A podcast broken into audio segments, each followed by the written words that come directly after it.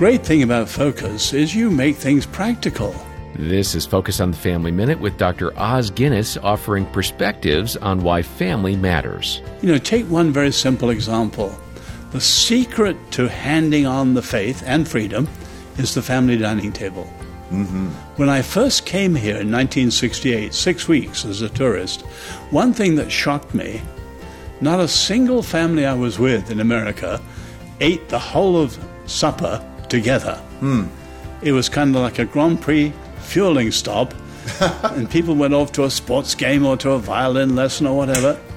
It was fast food, mm. in essence. Whereas in Europe, it's gone in Europe too because of the speed of modern life.